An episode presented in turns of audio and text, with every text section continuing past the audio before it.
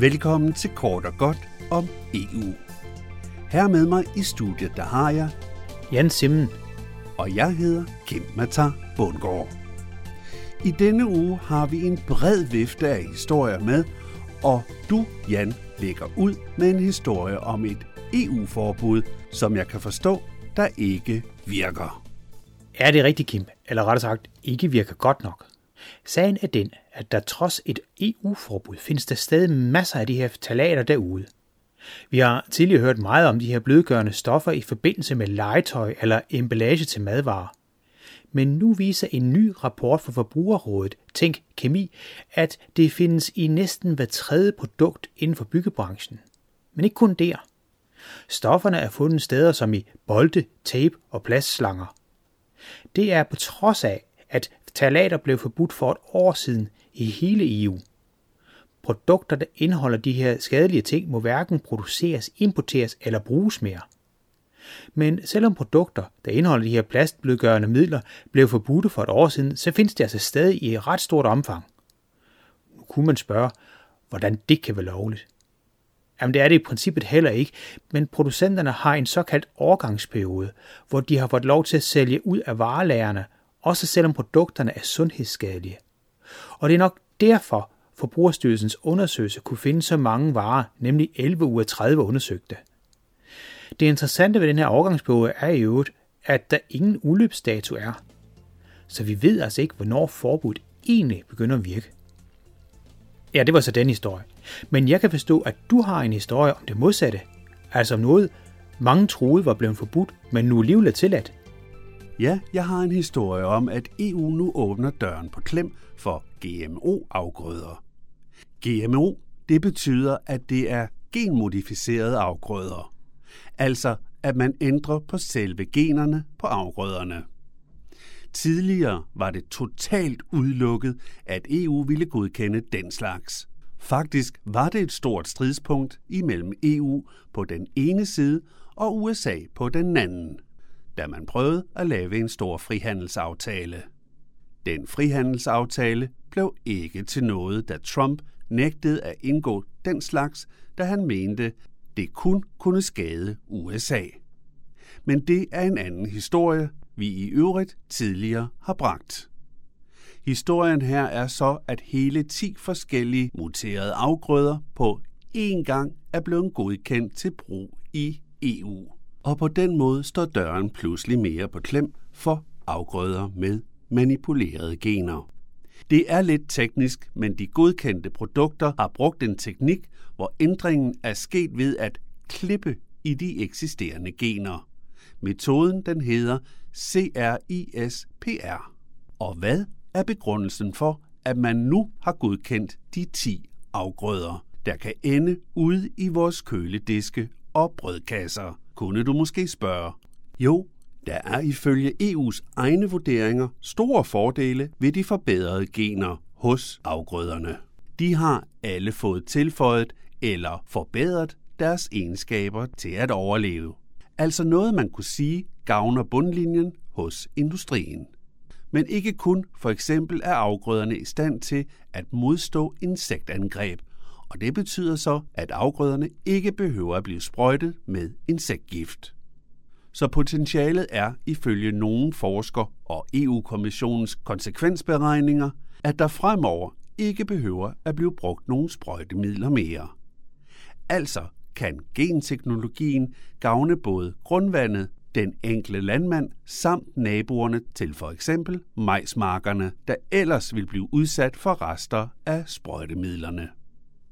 I USA er man kommet langt i at udvikle klimaresistente afgrøder, som kan modstå hæftige nedbørsmængder uden at blive angrebet af svamp, eller kan overleve tørke. Det er noget, der potentielt kan redde mange liv, især i tredje verdenslandene.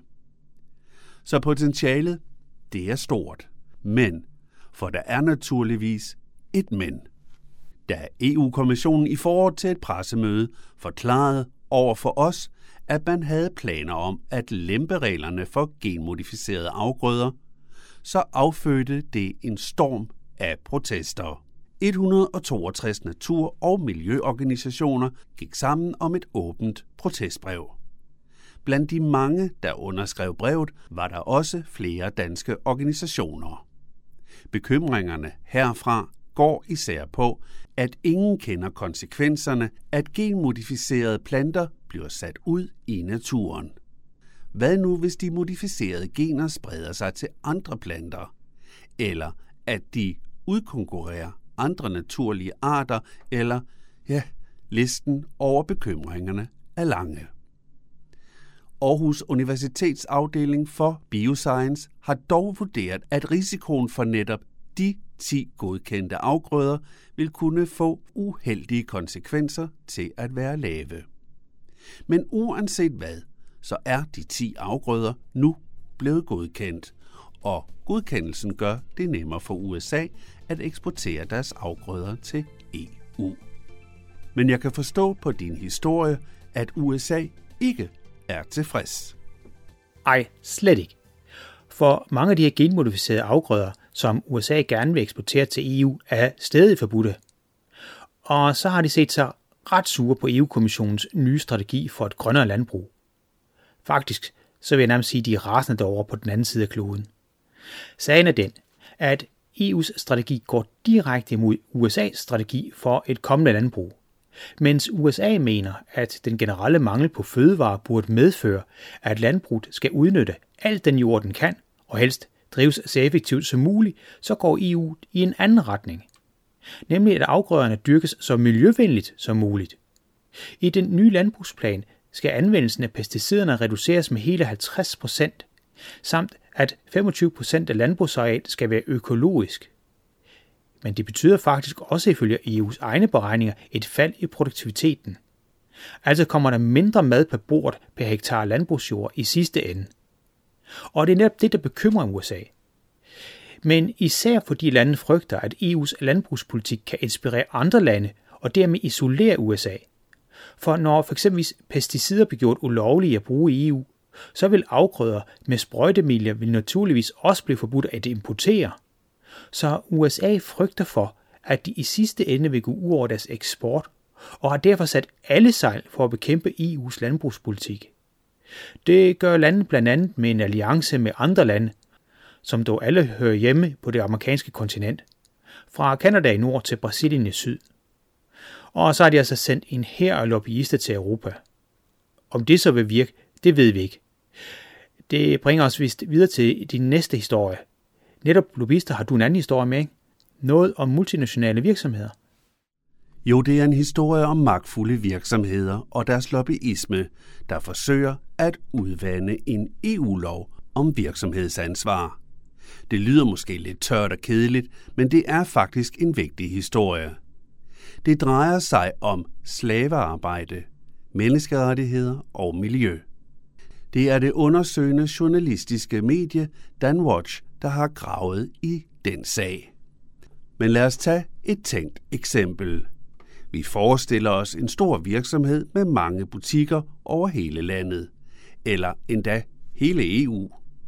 De sælger tekstilvarer. Det kunne være håndklæder, sengetøj, t-shirts eller noget helt fjerde. Virksomheden har en stor succes ved at kunne sælge deres varer til meget lave priser. For eksempel 20 kroner for et håndklæde eller 50 kroner for en t-shirt. Men den pris kan kun lade sig gøre, fordi de fleste af de led, der producerer varen, enten arbejder til meget lave lønninger og under usle forhold, eller endda ikke får løn overhovedet. Vi har i en tidligere radioudsendelse netop kigget på slaveri, for det er slet ikke ualmindeligt for millioner af mennesker at arbejde under slavelignende forhold. Vi forestiller os så også i vores tænkte eksempel, at virksomheden godt er klar over, at det ikke er de bedste forhold, tekstilerne er produceret under. Altså at bomulden er blevet plukket af børnearbejdere. Men virksomheden mener stadig ikke, at det kan være deres problem. Det er jo ikke dem, der har ansat børnearbejderne eller bruger slavearbejde. De køber bare tekstilerne fra en udlandsk virksomhed. Det er ikke vores spor. Men det bliver det fremover ifølge en ny EU-lov, som du måske har hørt i et af vores tidligere udsendelser. Indtil nu har det ellers været frivilligt, om man synes, at det er et problem med for eksempel slavearbejdere. De fleste virksomheder siger i øvrigt der også officielt, at de er imod, og at de prøver at løfte deres sociale ansvar og så videre. Det skriver de ofte på deres hjemmesider, men skal ikke dokumentere noget som helst. Også i Danmark er der ikke nogen lov om virksomhedernes ansvar. Og DR har tidligere afsløret, hvor børn i giftig maling til livet producerer billige tekstiler til store danske virksomheder. Efter især et stort pres fra EU-parlamentet har EU-kommissionen konkluderet, at frivilligheden ikke dur til ret meget. Derfor skal ansvaret nu være en del af lovgivningen. Virksomhederne skal kunne drage juridisk til ansvar, hvis de for eksempel har slavearbejder i deres produktionskæder. Men som allerede nævnt er en her er lobbyister nu i gang med at prøve at vende den kommende lovgivning, så det fortsat er frivilligt. Blandt de mest indættede modstandere af EU's kamp for intet mindre end en mere bæredygtig og retfærdig verden, finder vi den magtfulde erhvervsorganisation Business Europe. Både Dansk Arbejdsgiverforening og Dansk Industri er i øvrigt medlemmer af den organisation.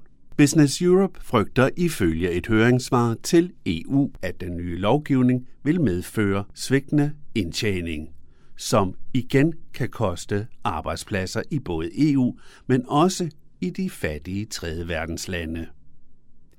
Det er dog langt fra alle virksomheder, der ikke bryder sig om et juridisk bindende ansvar. For eksempel er det både Lego, Novo, Arla, Grundfos og Vestas positive over for EU-kommissionens mål om mere bindende krav til virksomhederne skal tage et ansvar. Det var så den historie. Jeg kan dog forstå på dig, Jan, at det er ikke det eneste krav, virksomheder fremover bliver udsat for. Ja, det er rigtigt. I hvert fald når det gælder rigtig store selskaber. Det er nemlig en EU-aftale, der fremover vil tvinge store selskaber til at dele deres skatteforhold, altså give indblik i deres økonomier.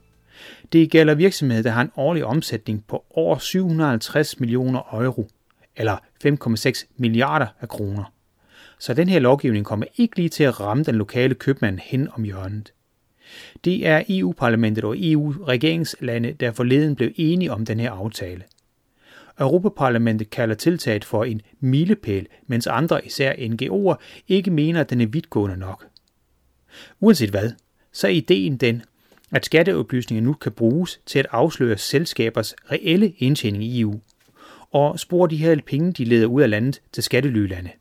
Så lovgivningen her skal altså gerne kunne øge EU-landenes indtjening på store multinationale selskaber, der unddrager sig skat på den ene eller den anden måde. Ja, det var så den her historie, og øvrigt den sidste i den her omgang.